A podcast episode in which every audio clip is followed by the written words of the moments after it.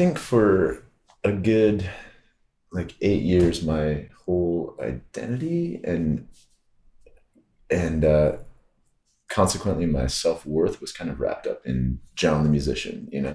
And while we had some success, we had that single on 250 stations, we played with those big names, toured a bunch, blah blah blah. Never achieved the success that we were looking for. Mm-hmm. Along the way, though, like my concept of what success really is definitely got redefined. And I think that along the way, also who I am as an individual got redefined. And I've, I'm still learning that. I'm still learning a lot, but I know that who I am and who everyone is is not defined by what we do or the accomplishments that we achieve. We're defined by some very simple things like do we love people? Do we make people happy? Do we give? And if you're doing those things, like you've succeeded in my in my opinion. People are fascinating, especially up close. More especially when you get them talking about the things that they love. This is From the Hip conversations in the service of passion, purpose, and play. I'm Adrienne Gunn. You ready to play? Today on From the Hip, I'm sitting with my friend, award winning mixologist, musician, author, and world traveler, adventurer, entrepreneur, and exuder of awesomeness, Jon Davidson. what is today? Is a Thursday, right? Thursday. Is this this is the first day of winter? Right? I know, it's solstice. It is. That's a solstice sweater, obviously. Totes. I was trying to turn this off. Like, do I just wait for the batteries to die? or- I don't know. If you like festive light up, it's an LED Yeah. sweater. LEDs theoretically just go on forever. What is it powered by? Is there a battery somewhere? I guess I don't know. Like, did you dress yourself? Like, I you, did. You, you, you turned it on, yeah. No, it, literally, I bought it and it was on, and that's like, Seriously? yeah, I bought it yesterday it's, for my TV thing, and yeah, it's just been. Yeah, it's just been flashing ever since. That's awesome. Huh? Wait. I think it just stopped. Nope. There it goes again. Did it pause? Must have. Maybe it heard us talking about it. Shh. Hey. All right, so Jon, Yes. you like I'm really excited because you you're busy as shit right now, That is, yeah, I am, but and I got to catch you before you you flew away. I don't really quite know what you're doing. You put a Facebook post up and saying, "Here's my, here's where I'm going." so I have like the next three months of my life planned out, and then after Okay. that, I'm gonna kind of play it by ear and take what life gives me, I guess. Um, yeah. Nice. So initially, I am going, kicking everything off with six days in Dubai, which is not for any altruistic or humanitarian purpose. It's for vacation. Six Days in Dubai is the name of a movie. Is it? It is now. It is now. in my head. It's a good time. It is now. I'm actually having a film crew follow me around. It's gonna be wild.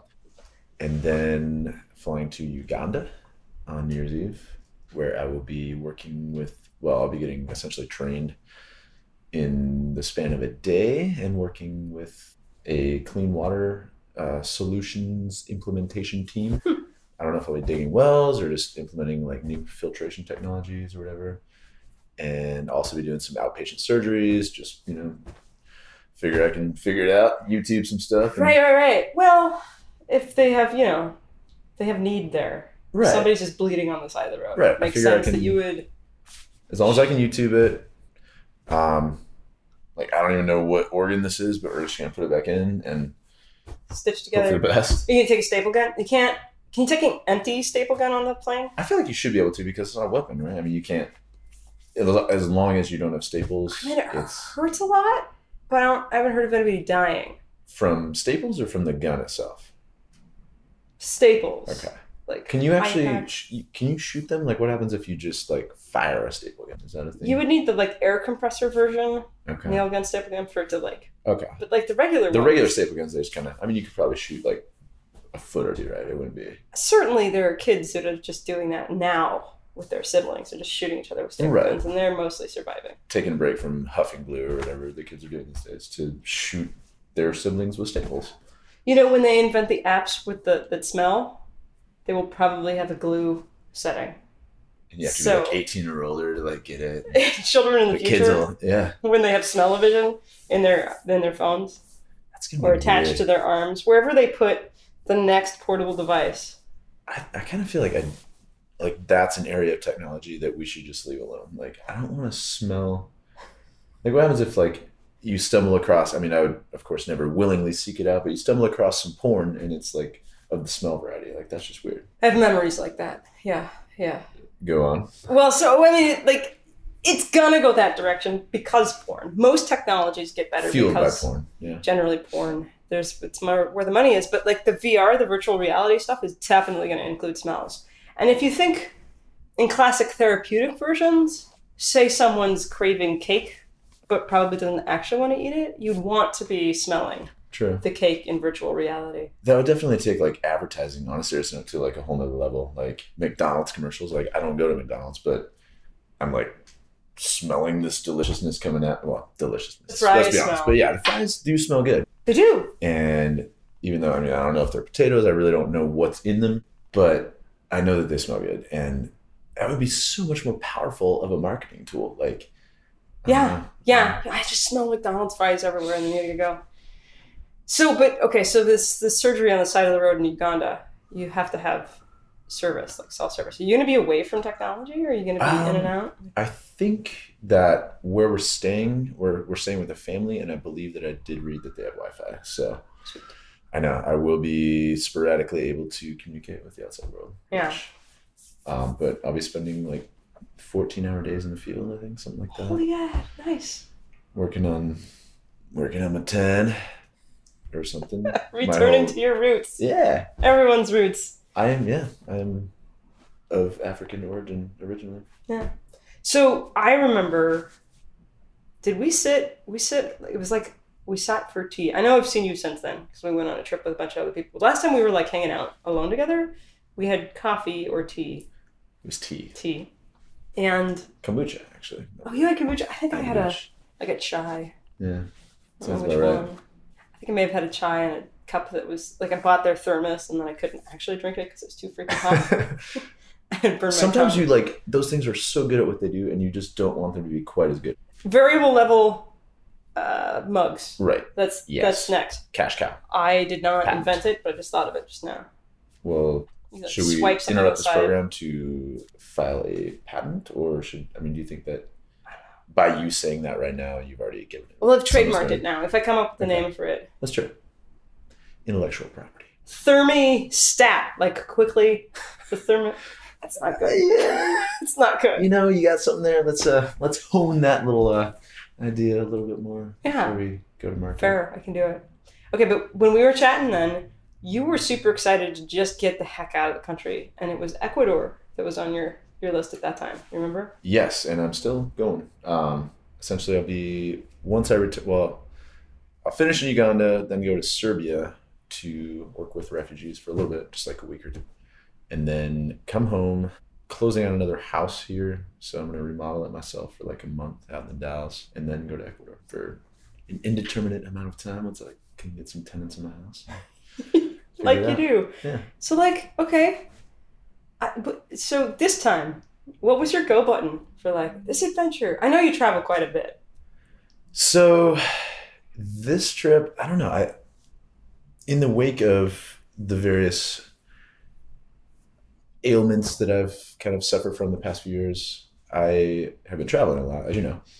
And it finally hit me, I think when I was in Europe this last time. I'm like, for all the travel that I've done, I kind of travel selfishly. And again, there's nothing wrong with vacation and international travel is amazing and it's a it's an amazingly eye-opening experience that enables you to learn so much about other cultures and yourself but that's all i've been doing was taking vacations. And so i just kind of put out there.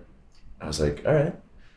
If i am supposed to do something for others like i kind of need that to fall in my lap because i don't know where to look. I don't know which organization to work with. I don't know where to start. Mhm. and i volunteered a bunch in portland but like those organizations are local and they don't you know have international outreach programs. So literally the next day after i came to that realization my friend um, I was still in Europe. My friend like Facebook messages me and was like, "Do you want to go to Uganda to work on bringing clean water to people who don't have it?" And that clean water has always been a huge passion of mine because it's the simplest thing that we take for granted here. Totally. Like I can turn on a faucet in a seedy Motel Six and I can drink what comes out of it and be all right. Like, is that something I want to do? Probably not, but I can. And Yeah.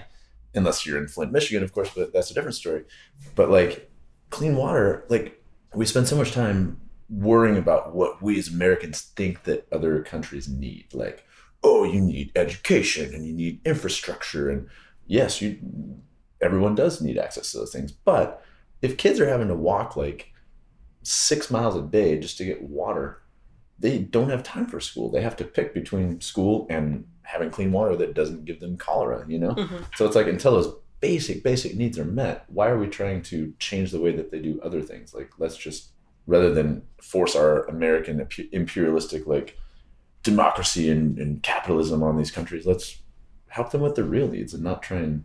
You mean we can't sell them watches?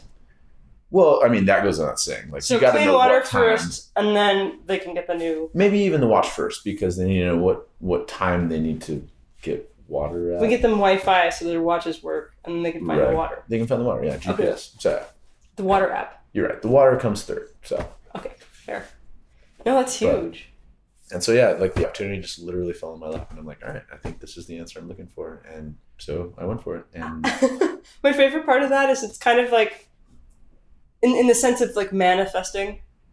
It's it's sort of the, the lazy. I sort of I include that sort of stuff too. I'm like, okay, well, I'm asking for stuff, God. Um, just like you know, just put it right in front of me. So one, I know that that's the thing. I, I I want these sorts of things, but surprise me and then just deliver it in a form that I'm like, oh, obviously that's I have to do. You're like, it has to fall in my lap, and that's the one. And then it did. and then it like does. day you know, so- I mean, not that that always happens, but like We were specific. yeah. Well, and I feel like when you ask for something that's not selfish, maybe it's a lot more likely. Your prayer is allowed to be answered. I guess I don't know. You know. That makes sense. It's like, God, give me a mansion in wherever Thailand. Like, mm, Not- I've been asking, hasn't happened. So, I don't know. It's there for you. It just, you know, you gotta get the flight. yeah, and those get pricey. It's just like you know this time of year. I've got these jokes running through my head about like the different things that fall into your lap in Thailand. Like, I don't necessarily. Uh, yeah, we, we won't go into what fell into my lap when I was there last year. Who or what? Right. Those. It's just It's folklore. That doesn't yeah, happen no, it's a There. such a such a pure every twelve minutes. puritanical country, really. So I met you. So you're the John Davidson. There might be others, but you're like There's like yeah, there's a couple. there's a couple other Johns. Hollywood Squares guy. He has an H in his name. Inefficient. Inefficient.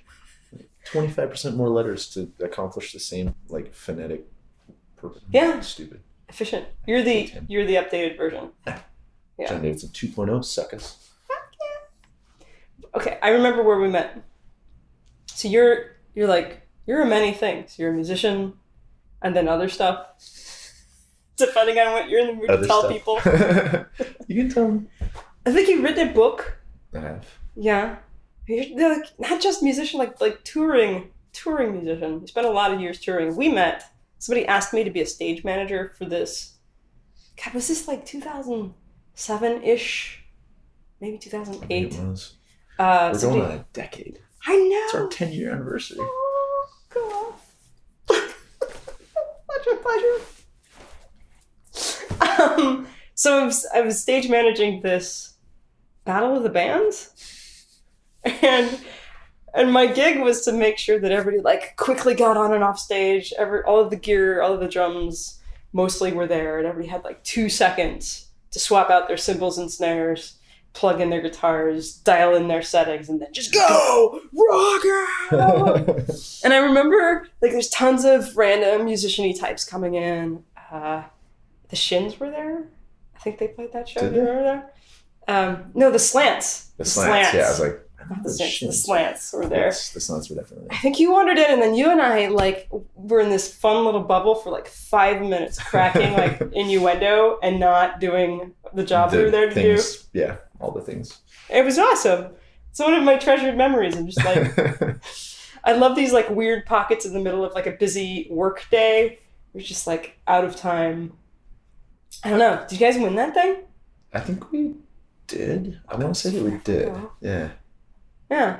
If you ain't first or last, America. I'm Ricky Bobby. But you've been in like other bands. You've been musicking for a while.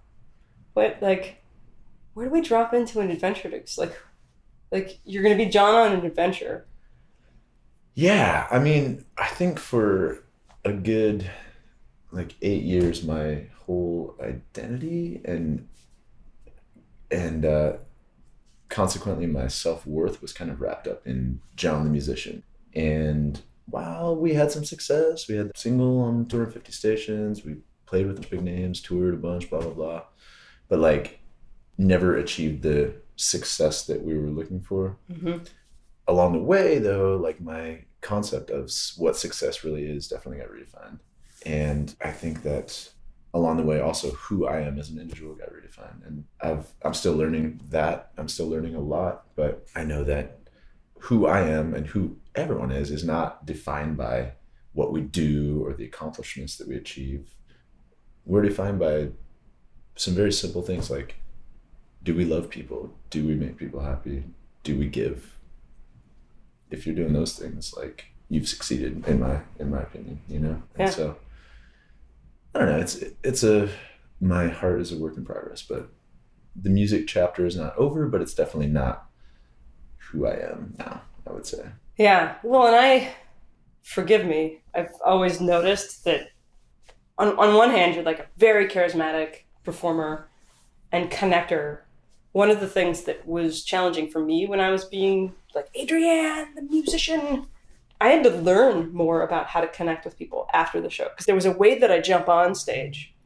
When I jump on stage, it's just like what I open up to and access. It's it's really strange to then just be like your own like you're your own roadie most of the gigs that we, we get at you're your own roadie so you're like uh, i would literally wear a different shirt for that. I would put on a shirt just to help myself transition. I put on a shirt i load my gear and then i jump off stage and i swap my shirt and then i pump myself up and then i climb back on stage and then i would perform and then get as big as a performer as i wanted to be and connect and make the show work and then, and then at the end of like you're just like wow and you bring it right but then you're like now i gotta pick up on my gear again and go It's sell like- my own merch. sell my own merch humbly humbly um, talk to supremely drunk people that you don't know and i i had a, i had a challenge with that because i'm way more shy Why I didn't you play any Skynyrd?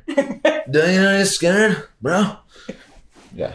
and so there's um like i was always i always admired your ability to not just be able to be open and perform on stage but also like come out and be actually with people and hang out after the shows and really connect. And i think that's a lot of why you were able to like travel so much is people just felt like they were part of your world. Yeah. they were invited in.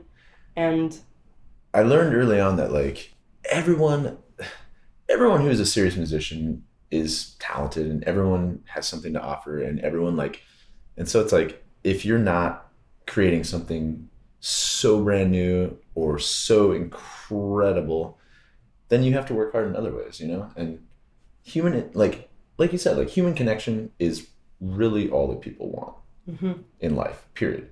And so when you go to a show, and for me, like it was never, I mean, there were some times that I had to force it because some people annoy me, but like for the most part, like it's genuine. Like I genuinely love meeting people. I love interacting with them. I love connecting with them.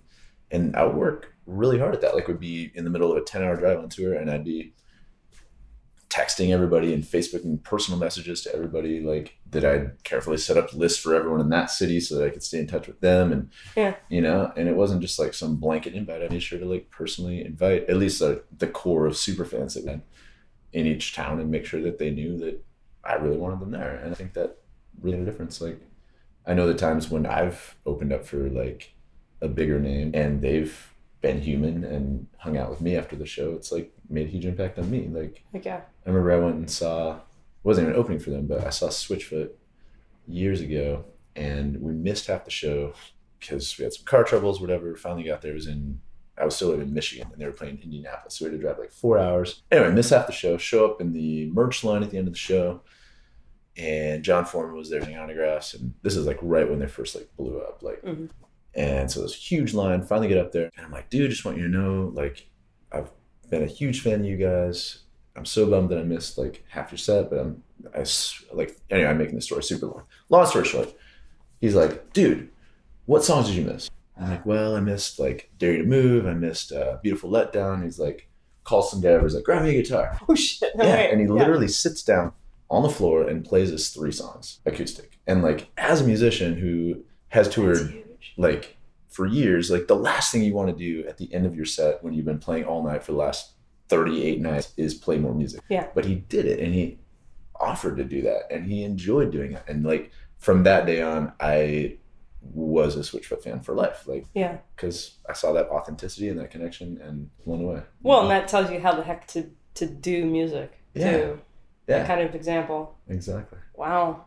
So then you, you so you'd be playing music and then you would drop these amazingly beautiful, thoughtful, articulate blog posts. I've like I've been poking you and then you're like, oh my god, all of your blogs, put them together, it's a book.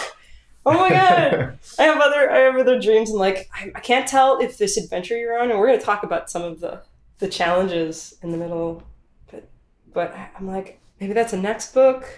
Maybe that's I, okay. Can I tell them when I texted you? yeah. Okay, I was like, I'm pretty convinced that you should start a church, but not like a church church. I think there's a new version of church that's going to exist. That's a different version of connection, and that you could be this traveling guy that does this sort of digital drop in, Hmm. helping connect a bunch of people. Because it's, I don't know, it's it's it's a thing I, I feel a pulse of. I don't know if you have any interest in it, but I've been I poking you no, and honestly, like the day that you said that, I'm like, because I've always like jokingly said that I should start a cult. it. oh right, I think that would be awesome. Just you know, due to my charisma, I could just milk a bunch of like lonely people for money. But like, I know that's completely opposite of what you That actually have sounds- in mind. that sounds a little sad, but No, I literally, people do. I'm clearly joking about if that. you know but, how to start a cult, you could start pretty much anything. right, I agree. Yeah. But I will refrain from my uh, cult dreams. But I think that your idea is a great one. I think that because again, like when people go to church, they want what connection. Mhm. Like you don't have to go to church to have faith in God or in any belief system. You don't have to. You don't have to go to a mosque if you're a Muslim. You don't have to go to a synagogue if you're a Jew. But people go because they want the human element. And I've always thought that like it's a shame that churches don't emphasize that more, you know, and, and a lot do. But like, yeah. So I think if there's a way to modernize that and mobilize that and yet still make it authentic, I think that would be amazing. Yeah, I don't know. It's just a weird. We'll see. You can do whatever the heck you want with yourself. Hmm. No, I like just it. Like, man, I, I just, I just had the sense of like traveling. Well, I mean, essentially, Jesus like traveled, hung out with the people, connected, had real connections, and then told stories that Mhm. inspired them. That's not much different than what a lot of people are up to these days. Right. And we love that stuff. Just And the only people that he really judged were those who were in organized religion and who were doing things according to the status quo. You know, like let's have this traditional service and uh, maintain our grip on power and on Money. money. yeah. And that's what bugs me so much about modern, like a lot of evangelical Christianity is that it's all about the wrong things. Like, did you actually read anything about what Jesus taught? No? Okay. Just wondering. Just curious. Yeah, I'm I'm sure they get something out of it. Are you? Am I? Well, yeah, yeah. There's an interesting. I, I'm I'm I'm thinking I'm thinking kind of close to home. There are some of my family members that that they really do need to have a kind of I don't know. I think there's a comfort in in in strict rules that you can follow. I, most people they must be getting. I don't know what it is. I don't know what it is that Yeah. they're getting out of it. There are times when I've been very rigid in my belief systems, and I needed it for those times in my life. I needed Yeah. a focal point to focus on and and buy in and and follow. Framework and structure and hmm I- I'm not saying that those things are like not beneficial to like your development as a human being or Sure. whatever. But it just bugs me that like I think the thing that makes Jesus so cool is that he doesn't require us to do this big list of things in order to gain his approval, you know? And that's what like sets his message apart from every other one, in my opinion. You know, but yet we or Christians try and be like, well, instead of just accepting this awesome gift of grace, I'm going to do this whole list of things and still try and be a really good person, and maybe then he'll or other people will think I'm a good Christian or whatever the case may be. But Yeah. like, I don't know. I say fuck when I pray. Like, I don't have a problem with that. And Yeah. it's like if I believe that Jesus can hear my thoughts, he knows that I say fuck a lot in my head. Anyway, so You're bros, right? yeah, I'm not gonna lie to him and try and clean up my act. Talk to him. So Fair. I always got confused when I was little. I just talked to God, and so then everybody would talk about like religions and all these rules and all these stories, and I'm like, wait, or, mm-hmm. or like all of these like you have to like all of these pathways that you have to take before you get to talk to God. I was like, that's kind of weird because because don't you talked to just him for a long time. why don't you just talk to God? Because I'm like five, and everybody's telling all these stories, different different like rules and stuff. I'm like, but um, can't you just because like we sing together and we hang out and we just talk. and that's so beautiful. and that's why like that's why Jesus was like, hey, you gotta become like a little kid because kids like cut through all the bullshit, and you saw like the simplicity of reality rather Yeah. than some charade that we all play. you know? Yeah, yeah. Once people told me that Jesus was this cool person that existed, we would just hang out on the swing set. Like me and Jesus on the swing. Jesus. Can you give me a push, bro? Come on. I don't know. So okay. I gotta drop into this like so you were saying that part of your adventure is about some of the challenges you've been through. So I've been I've been like watching your music show up and watching your tours. And there was this harrowing I think the first certainly you have a sense of your own challenges, but the first one I saw was the one where you fell off your bike and then had half your face like torn off. tongue off. You bit your tongue off. Severed my nostril. Was- Yeah. They did a good job. I mean, I'm alright with it. Yeah, yeah. It's not easy for a singer, say, to have I- part of their face torn off. Yeah, we had to. Well, we had a show that night, obviously, that we had to cancel because I was unconscious in the hospital. Um, we had to cancel the whole tour, and then I had to go to some speech therapy. And then the first show that we played, like a few months later after this whole thing, I started, and we were playing at this winery, like this really high class show up in like Tri Cities, Tagaris Winery, bunch of old rich people out there. Yeah. And in the middle of the show, I just started bleeding down my face, just like I don't know what it was from. And my some of my tongue reopened or whatever. And had it been at like the Hawthorne at a Right. rock show, it would have been badass. But the people at Tagaris were kind of like, "Is this Satan? Like what?" and needless to say, we were never invited back. That's a new technique for wine tasting. Yeah, you get like is- dripping Syrah. like you spit it out or you bleed it out on the edges. I like it. See, I need you to like put a positive spin. Like if. I was your manager I was like, oh, this is this is the new this is the new technique. He's literally bleeding wine. So that was that was rough. Do you want to prove that your tongue still works? Wait.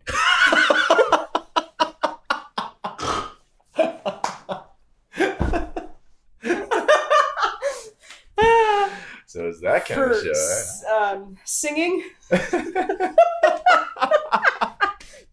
I was trying to figure out how to transition into? And you segue. did. And you did. I'm a professional. awesome. I'm gonna be I'm gonna be checking in, making sure nobody's doing weird things. Okay, checking in.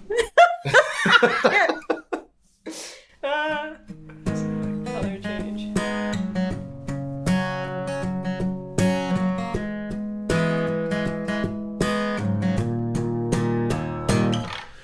Sky falls before we make it home. The sky falls before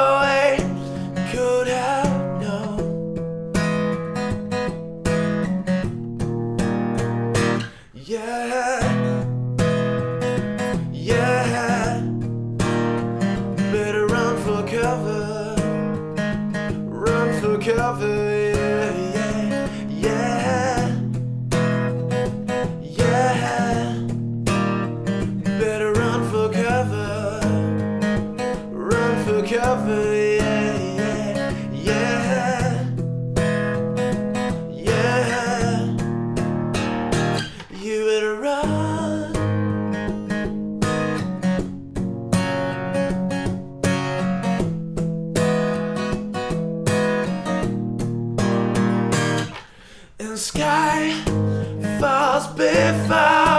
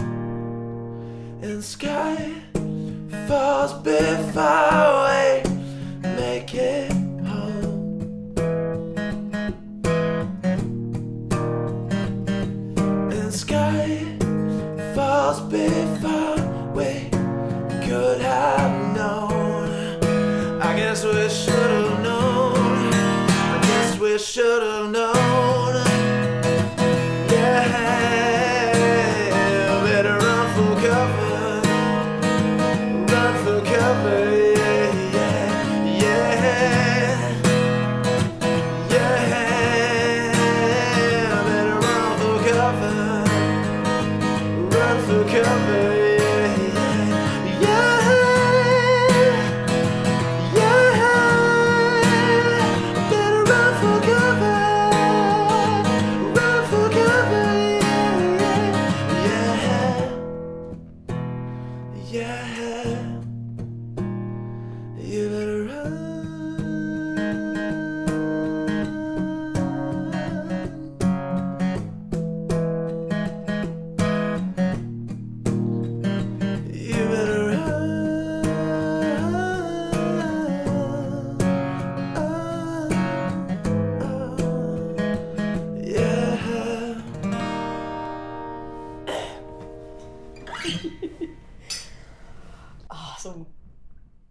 I was just like in the context of just having told the like blood story, mm. the run for cover, and you're like dripping with blood.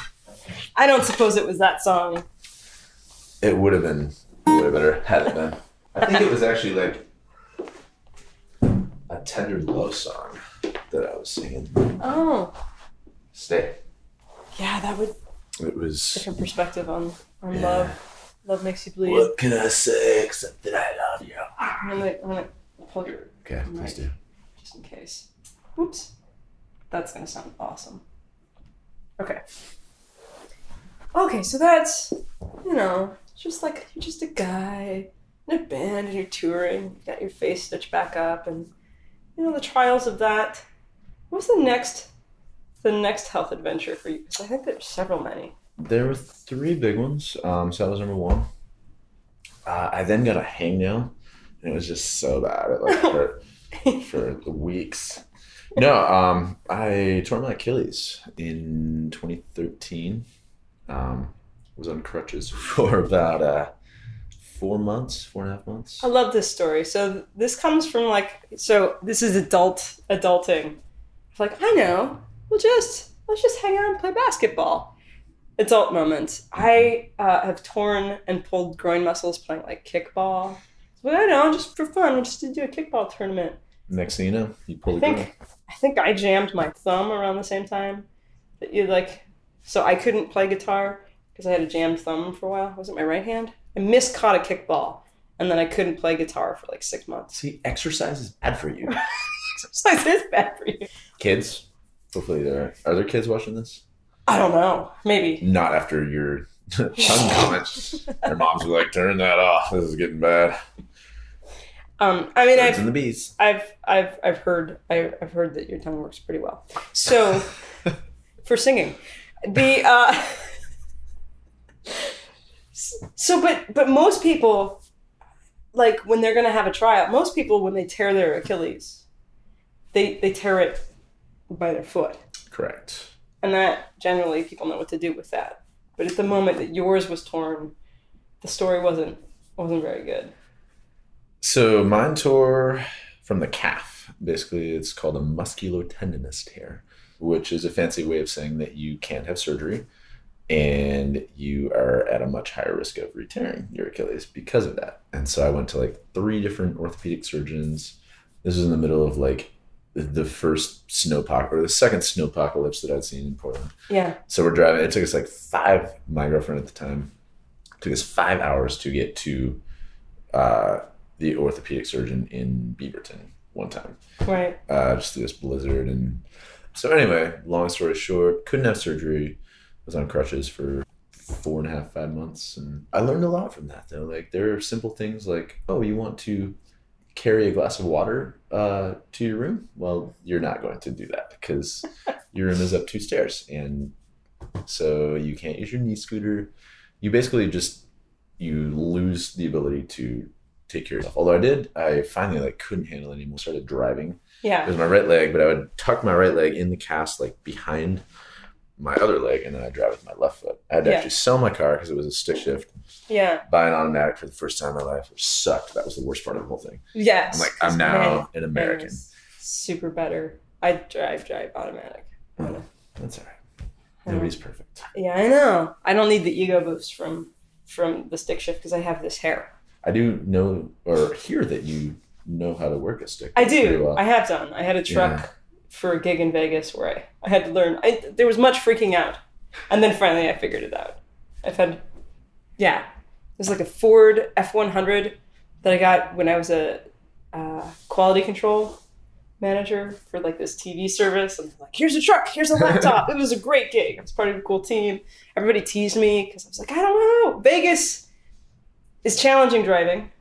Everybody drives really, really like 10, 20 over the speed limit. And fortunately, it's there's not a lot of hills there. So Sure. that only up up exit ramps where would I like stall out and freak out. it took like a week and a half and then I was and then I was you're good. the stick master. Yeah. And I had a lot more anxiety then. I was very good at anxiety back then. I was like, Stick with what you're good at. right? Yeah. But so when you announced, like, hey, I've got this thing and I don't know if I'll have surgery, it was the same time in my life that I just flown, I think it was literally within a week of me flying back from Austin and then getting this balance condition that had a name. And when you Google it, it's uh, mal de débarquement. And when you Google it, like 90% of the people who get it are women in their like 50s. And it's for 50% of those, it's permanent. It's like that's the way your, the rest of your life is. And for 50%, it just goes away, but no one knows why. No one knows how it's caused, and no one knows what gets rid of it. And so I fly to Austin, and I fly back, and there's like what I could ex- what I experienced is that there were like four of me on the inside, all like moving in constant motion in different paths. So all of Sounds the kind of awesome, actually. Sounds well, like it'd be it's fun if they if they made if they made Mal de débarquement the ride the ride. and you were only on it for like two minutes. It'd be be interesting. But then after like months, I would Yes. imagine it becomes kind of tedious. Like yeah. even roller coasters, like they're awesome, but if you had to live your life on one, kind of not. No, and I had no idea how excruciating, like being like I was off balance constantly. So if I was sitting down, if I was trying to go to sleep, if I was like trying to walk across the room, you're talking about like go get a glass of water. I'm just like, uh, walk to the kitchen. It was just crazy. crazier. Grocery stores were the worst. And you didn't even drink, right? So, no, like, not at that point. No. that's that's yeah. Did you ever get pulled over and like? Well, in the car was the only place that Huh. my life was still. But like, if you had to like walk a line as variety test or something, like I think I think I could walk a straight line, but I didn't feel like I was walking a straight Huh. line. I could tell that the couch in the room weren't moving. And like there's vertigo. Vertigo is like Right. people turn their head and then things spin. But things were always in motion inside me, Huh. is what it felt like. Um, what about hopscotch? Was I should have tried that. I did not. I think I would like try to like lift a speaker and carry it across the room after three or four steps. That that like the combination of exertion and You're like, yeah. So Phone you were friend. like hopping around on a on a scooter, and I was just like, oh my god, I have to go get my mail. And it was similar timing, and you're like, this could be, I could be on a knee scooter for life, and I'm like, I could be dizzy for the rest of my life. I had no idea. I think about a month in, maybe it was even just three weeks, but like a month in, I'm like, I, I had the sense of like, I don't know if I can life, if I can, t- if this is my forever, I don't know if I can do it. did it start just overnight, or did it gradually kind of like? Ah, it's hard. Like it's harder to say because I, I remember the flight. I flew to Phoenix and then we transferred to Austin, and I remember uh, like a turbulence event that happened on the way to Phoenix because the like the heat does weird things prior to landing. Mhm. So I remembered something weird, and I that's probably where it happened, like the motion event that, that kicked it off. And I was like in the hotel, and I would be standing next to somebody at this seminar. I was doing a seminar, and I'd stand next to them, and I was like, "Is the building moving? Do you feel the floor moving?" But they did. They felt the floor moving. I wasn't alone. Like something about that hotel was moving, and underneath me, that we like maybe there's washing machines under here. We didn't know, but the person standing next to me also felt Weird. weird motion. Huh. And then when I got home, I like got home so late, like eleven or something, and I went crashed to bed. Woke up in the morning and I'm standing in my kitchen. I'm like, wait a minute, I know that my house isn't moving, but I am. Huh. And I went straight to. I have a chiropractor that, that's uh, neurological trained, and so she knew what it was immediately. And Huh.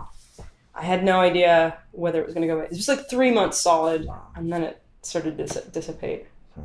But like it was, it was an interesting connection because I was like, oh, I don't know. She's like, I don't know. It could be the rest of my life. I can't walk. I don't know if I'll walk again. And there's no treatment for it, obviously. Right? It's just yeah. Well, yeah, I they've they've uh, they did many things. Like I, there were some eye exercises that I ended up doing. Like if anybody has balance conditions, you should reach out to me, and I'll I'll send you the direction of the kinds of people that can help you unwind whatever that is. They don't quite know what causes it. They don't quite know what rid of it. But for me, I've I've only had one recurrence, and it was really mild. Like that three months was like a nine or ten his level of dizziness and internal motion. And the next time it came back, like two, three years later, I think I was like at two, level Huh. two or three, for six weeks, and then it was gone. Wow. Nuts. Like, oh, and it's gone. yeah. But what I remember, any of the health things I've ever had had me more connected to people around me. I would almost always bump into somebody else at that point who had a balanced condition or that sort of thing. Just hmm. were people who were challenged in some way. But like, I think you were like, yeah, I'm feeling connected with people, and then, and then I think there was more you needed to learn, evidently. Apparently, well, before I even finished recovering from the Achilles, so I was writing about craft beer at the time for my own blog and a couple different magazines, and so I had been hired to run Bridge to Brews, which is a 10k with a beer fest at the end that goes over the all the interstate bridges in Portland. They block them off, and so Yeah. it's pretty cool. And this was before I tore my Achilles, but I was basically like, well, I'm not gonna let this stop me. I'm gonna do a 10k on my knee on my knee scooter, which at the time seemed pretty courageous and awesome and inspirational, until I literally herniated a disc in my back from doing that, and as a result, yeah, my like lumbar and my thoracic have been messed up ever since. It's gotten better, but like Yeah. for a month, I could not sleep because I couldn't lay on my back because of my Achilles. I couldn't lay on my side because of my back. And I got like maybe an hour sleep a night. And I'm talking like I tried drinking myself to sleep. I tried all the, you know, Ambien, all the prescription drugs. I tried all the naturopathic remedies, nothing. And literally got to the point after a month of no sleep that I was like, I can't live like this. Like I, I've never even contemplated suicide, but that was the one point in my life where I'm like, this can't continue. I can't. I'm not alive right now. Yeah. You know, and so thank God that eventually like the back started subsiding, the Achilles started healing, and I got like my first night of like four hours of sleep, and I felt like a new man. I was, like, it was amazing. Conquer the world on my scooter. Um, but yeah, um, back to your original point. Uh, the day, so I finally healed and climbed my first mountain post Achilles tear. And on that day, I contracted Lyme disease and Rocky Mountain spotted fever. And But that wait, sorry. Two two two diseases in one. buy one get one free. Uh, it was amazing. Oh Recommend it. It took doctors six months to diagnose what was going on Yeah. because I got this. I'd stayed at like a seedy motel the night before I climbed in Eugene, Oregon, or Oakridge, Oregon, actually. Climbed Mount Yoran, this like little known volcano that you basically have to scramble through all this undergrowth and blah blah blah. And a day later, I got these 198 what looked like bed bug bites all over my body. And so I called the health department. I'm like, you need to shut this hotel down, thinking I got bed bugs at this crappy like Oakridge Motel or whatever it's called. So they go and they inspect the place, no sign of bed bugs anywhere. Yeah. I'm like, what was it? I don't know. They itched like crazy. Finally, like three weeks later, they went away. And then I think it was shortly after that that you actually came over to my house, and I just started getting this incredible like neck pain, dizziness, like just brain fog. Like I couldn't Yeah. even like. Yeah. I was like seeing double, blurred vision, like, and then like I think you came over and you were trying to get me to do some motivational speaking for an event you were working with Yeah, yeah, yeah. and I was just like, honestly, I, I thought about it and I couldn't even like. It was so hard for me to even form words. Like my brain was just that, like, decimated or whatever. I don't even know how to describe what that month was like. And then it like morphed into like muscle twitching all over my body and extreme like fatigue and like I couldn't even like pick things up. Couldn't play guitar. Couldn't even text. My hands were so weak and like Yeah. I'm like, I'm dying. Like, I don't know what is happening to me. Went and like got tested for Lyme because I had a feeling that that might have something to do with it. And I guess in Oregon, they only test you for one protein band, the most common one that Right. your body produces in response to Lyme, instead of all 20. Oh God. And so that one came back negative, and they're like, "Oh, you're not Lyme." So I finally had to like, after I got tested for everything else under the sun, MS, lupus, all sorts of you know, HIV, whatever. Like they tested me for everything, like vitamin deficiencies. Everything came back negative, and I'm like, it has to be Lyme. So I paid a grand out of pocket, went to this lab in California, got tested for the comprehensive panel. And sure enough, they're like, you have Lyme and Rocky Mountain spotted fever. Congrats. Damn. So And well, it's not as if you're just like, oh, everything hurts. I'm going to stop doing stuff because essentially you were still. weren't weren't you still traveling and climbing mountains and hiking a little, or did you I- slow that down? I, I slowed that down for sure. Yeah. Um, once I found out what it was, and once I started like treatment, then I like I think I went to Greece and Turkey, and I was still feeling pretty crappy. But at least I like just having answers is like so important Heck yeah. when you just are dying of this mystery illness that you don't know how to treat or even what it is. It's not a good place to be. Yeah, yeah. But once you have a you know a plan of attack, then you can put up with not feeling the best. I'm gonna do. I have a question to ask you, but I'm gonna do a check for your time because I want to. Like, you have eight things that you have to be up to all at once, and I've got this like mo- this moment with you. So earlier you were talking about how your identity was wrapped around like being a musician and being able to play music, and here you are, you can't hold your guitar, you have this neck pain. Wasn't it also that like? Were you, was your throat closing up? What was was. I was choking, like I couldn't breathe, and I would just like spontaneously like gag and weird, weird things. So, in addition to like not being able to like, quite play or sing, you weren't really all that able to be Jon much. It was, it was the darkest point of my life. I would say, like, yeah, I felt like a zombie. I felt like I couldn't. I was just in constant pain, constant like fatigue. It was like once the brain fog cleared, at least I could like think all right. But Mm-hmm. I just felt like I was just like drugged up on narcotics 24 7, you know, Yeah. in addition to all the pain and everything else. But yeah, it was, it was rough. I would just, I would cry like every single day. But I mean, once I got answers, like I determined that I was going to fight it Nice. as hard as I could, you know, and that at that point I realized that like I don't know.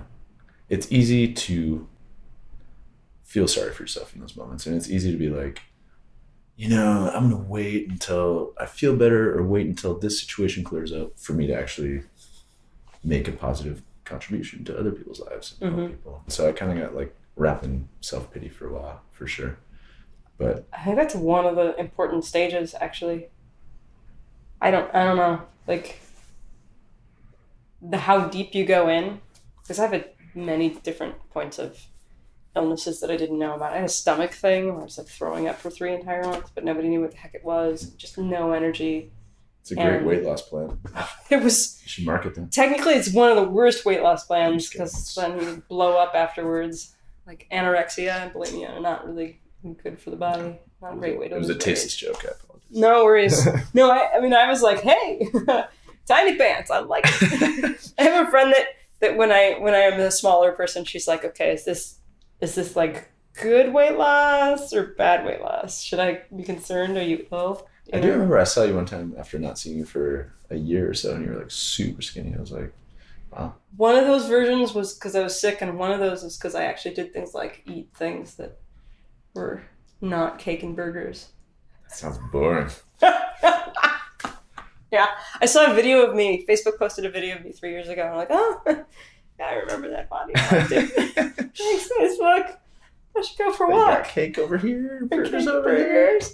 Y'all know I've fully eaten the cake and burgers. Um, I think part of having, God, it's been like a year and a half, two years since I've had some sort of like illness situation where I've just taking in pleasure Hmm. and and company and being able to like share food with someone and not have it attack my body or like have some sort of issue going on. Like I don't know, there are weird magic blips of moments that happen at the lowest point. I don't know if you had that. Like I kept like when I was dizzy and was having a hard time connecting because at this point in my life I had already been I'd been trained in hypnosis and, and NLP. I've been trained to like help people with their world and like take over. And it was mo- the moment I got that training was for me the path into like this whole journey of illness and adrenal fatigue. And I I'd been this is this is TMI ish, but like I'd been um, my menstrual cycle shift and they tried to put me on uh, birth control so I wouldn't have a cycle, but then I bled for an entire year instead. Oh my goodness. And so I was like, this was this was before I was dizzy. Before I got dizzy, I was already ill and sick and trying to figure that out. But like, I was like, okay, I've got all these tools. I'm gonna rock it. I'm gonna save the world because I'm Adrian Crown, right? Whatever I was thinking. And uh, instead, I was just floored and had no energy to give. And essentially, actually, part of the reason why there are cameras here and we're doing this thing and talking to people is because there, there was a friend of mine who was uh, given six months to live at the time, and I was pooped and exhausted. And this whole journey of like the kinds of conversations that I had with people in these like low times, but there was still connection and still magic to be had, and there was still weirdly something that in those connections and conversations I had still something to offer, even though I felt the least like me and the least in my own power ever in my life. Um, I was just like, I want to be able to capture some of those moments for other people. Agreed, because I mean, it's in the fact is like it's in suffering. I think that we all find common ground, you know, and maybe like even our health experiences haven't been the same. No. obviously, they've both been kind of devastating, but like everyone is going to suffer in life. Their pain is going to come.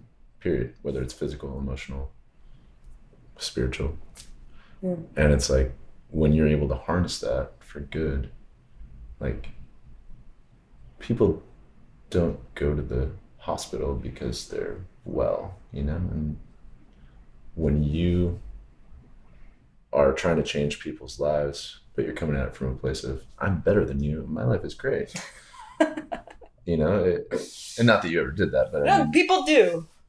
I'm amazing, and you can follow my path, and then you Right. can get it too. That is one of the that is one of the models to follow.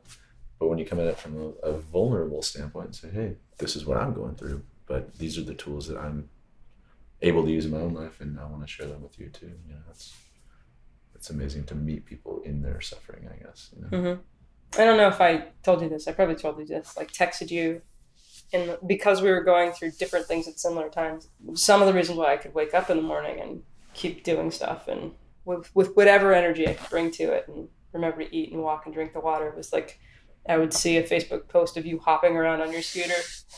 And I'm like, okay, like we're gonna keep doing this. This is like life. We're gonna do it. Even if, if it's not like life, fuck yeah. Or just be like, okay, life. you know? It was I am I don't know. I was grateful that you were at least sharing parts of your journey while you were out there because it, it did help like literally helped me specifically. That that I knew that there was a person that I cared about that was also uh, magical and creative and finding a way to show up each day. Well, I think the same goes for you. I mean, if I don't think I've ever met someone who I think your whole life is wrapped around empowering other people in a really amazing way. Mhm. And I don't know, that's what you're all about. And you don't do it for your own benefit or glory necessarily. And that's just a really rare thing to find in another human. So Thank you. I'm also fidgeting because my thoracic and lumbar acting up. I was gonna joke. I mean, I'm taking that in, but I was gonna joke. You know, yeah. I mean, it does feel. I do it because I'm not very good at masturbating. So empowering others is something I'm great at. And I get a lot of joy out of I that. mean, think I probably could practice more. I'll do that. I mean, I or have to- empower people too. You can do both. You don't have to choose. Like, probably not simultaneously. That would be. I mean, there's. Some people do. Wouldn't that be a novel? I mean, It's. I don't think it's gonna be on TED. it won't. Yeah, you should do a TED talk about it. But You can't masturbate on TED and empower people at the same time. but time. if there's a way to masturbate and empower people, I mean, there's got to be a way. Yeah. I don't know if that's me, but I've met several of those people that I think could. And perhaps you're now inspired. This is your time. Although we've got to preface this by, like, so you're wearing the Christmas sweater. We're now sort of like in the high heightened stages of the, like Me Too moment, and so you have to have permission. Somebody's already feel like they paid you that your masturbation is going to empower them That's true. because it can Don't assume. backfire. Right. Don't assume that your masturbation will empower everybody. Yeah, and even if you Mm. ask out loud, you probably have to wait for a yes, please, and almost have them begging for you to do that. You Please, to, essential. Let's. I mean, the response because you can't just be like, "Can I?" and then just start. right. I feel would, like the please is crucial because that implies a certain level of eager desire to be empowered right? through said masturbatory arts. You know. Yes. Um, just, just to be clear, we're not condoning necessarily just this is actually a, a metaphor for you know. right. no, I was just like demonstrating. I did pause and I took in the compliment, but the first thing as you were saying it, was like, you know, you're, you're like great at empowering other people, and I don't think you do it for yourself. And I was like, in my head, the first thing that jumped in was like, oh, I think it's because I'm like, I was like, wait for the funny, take it in, new, new strategies, but I can't suddenly become a new person. But um, Nor should you. yeah, fair enough. So Lyme disease. You t- like okay? I don't know a lot. There's a there's a friend of mine sometimes we text, who's also currently doing IV infusions or antibiotics. Mhm. Tons of therapies for that. Like, how long were you in the path of like remedying that? Does that do you like no longer have it? I don't get what the story is. So there are differing. So Lyme is a bacterial disease, plain and simple. It's not some mystery disease, but it's a very hard bacterium to eradicate. Mhm. And so, in my opinion, from someone who's been through Lyme, I'm all for natural remedies when they are applicable. But in this case, to get rid of the disease, you have to kill the bacteria, plain and simple. So. Mhm.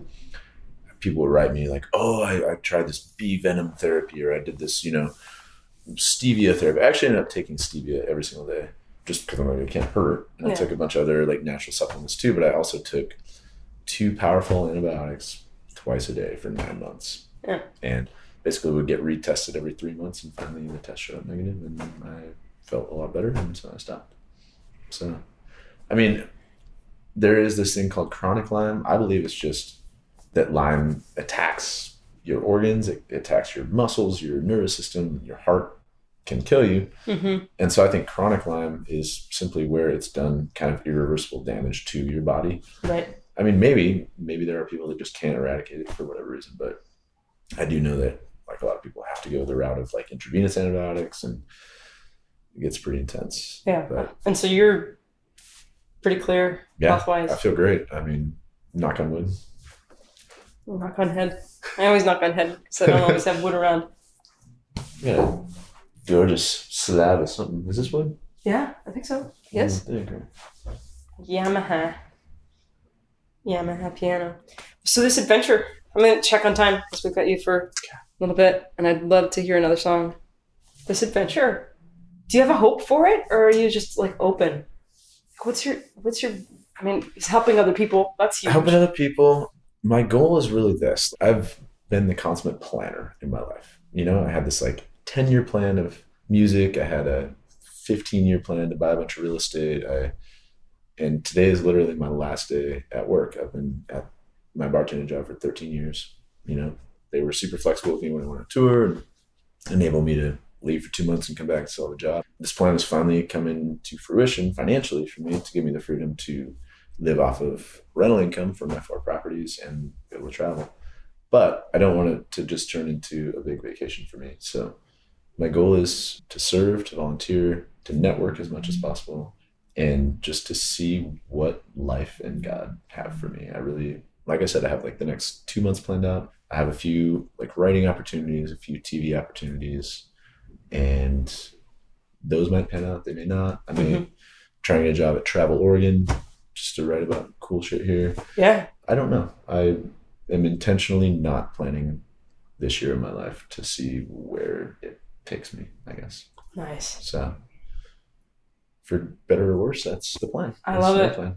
Well, I'm gonna still be in your front row, checking out where where your adventure leads. It's a Or singing a duet with me tomorrow night at the Ash Tree. oh. What am I doing tomorrow? Tomorrow's a Friday. What are we singing? Automatic car? I don't know. Fuck yeah, I'll show up. You want to do it? I'll do that. it? Yeah. Wait, did I have another thing? Hold on. A little check. Boom. Yeah, I'll be there. okay. I'll be singing. Done. Yay! All right. I gotta buy a shirt So- for that. You want to wear this one? Still can't figure out how to turn it off. I don't know if you can see that he's wearing a, a flash. Can they see the flashing on there? It's, it's sparkly and pretty. Do you have a? Do you have a? I, I sort of requested this song. I did. Anything for you. Jon's going traveling to Africa. He's going back to homeland, right? So. You want to play some Toto? Is that what it is? The song is called, ironically, Going Home.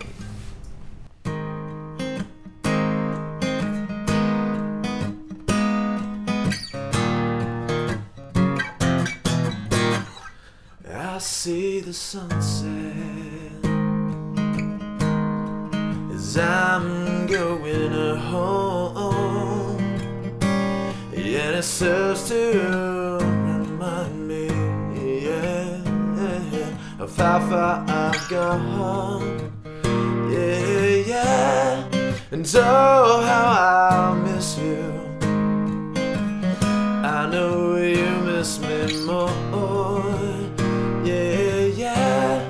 I wanna be with you. It's what you're dying for. I wanna go home.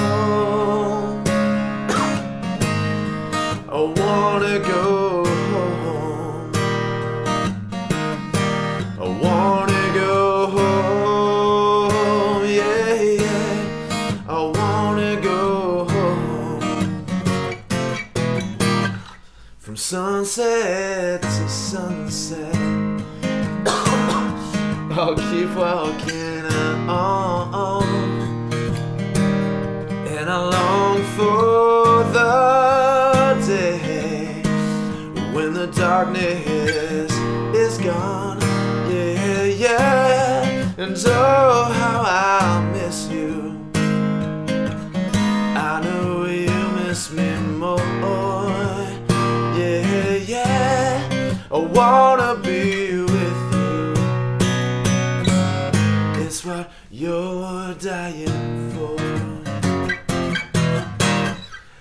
wanna go home.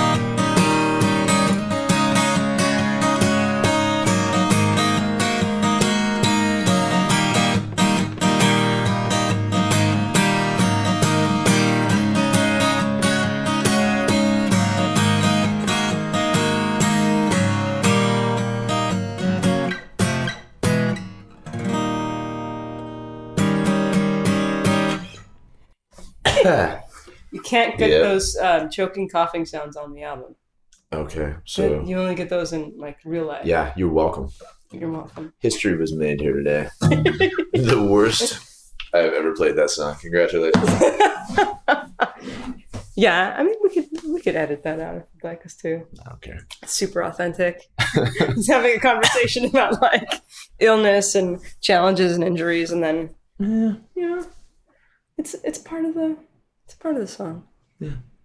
Thanks for being here. Thanks for having me. Absolutely. Thank I you really for being here. Oh, well, thank you. It would have been weird if you weren't. I, it's true. Just I've considered doing the like talking to myself version of the thing, but we haven't filmed something like that yet. Like multiple like roles or whatever. You say something over here. And Yeah. Over. Yeah, yeah, yeah, yeah. Or just pan the camera. Well, because as a kid from the '80s, they used to do that gag all the time. Back when it split screen and you play play the same character. Someday, it's more fun to hang out with a real I think other so. person. I mean, especially if that person is you. Oh, thank you. We did a thing. Well, that's how that went. Thanks for joining us on this episode. Thanks for watching, listening, I don't know, reading, imbibing, however you took this in. Thanks for being here. And if you really enjoyed it, I'd, I'd love it if you would do all of the things uh, like share, I don't know, ring a bell, bang a gong, tell a friend, and come back next time. I hope you had as much fun as I did.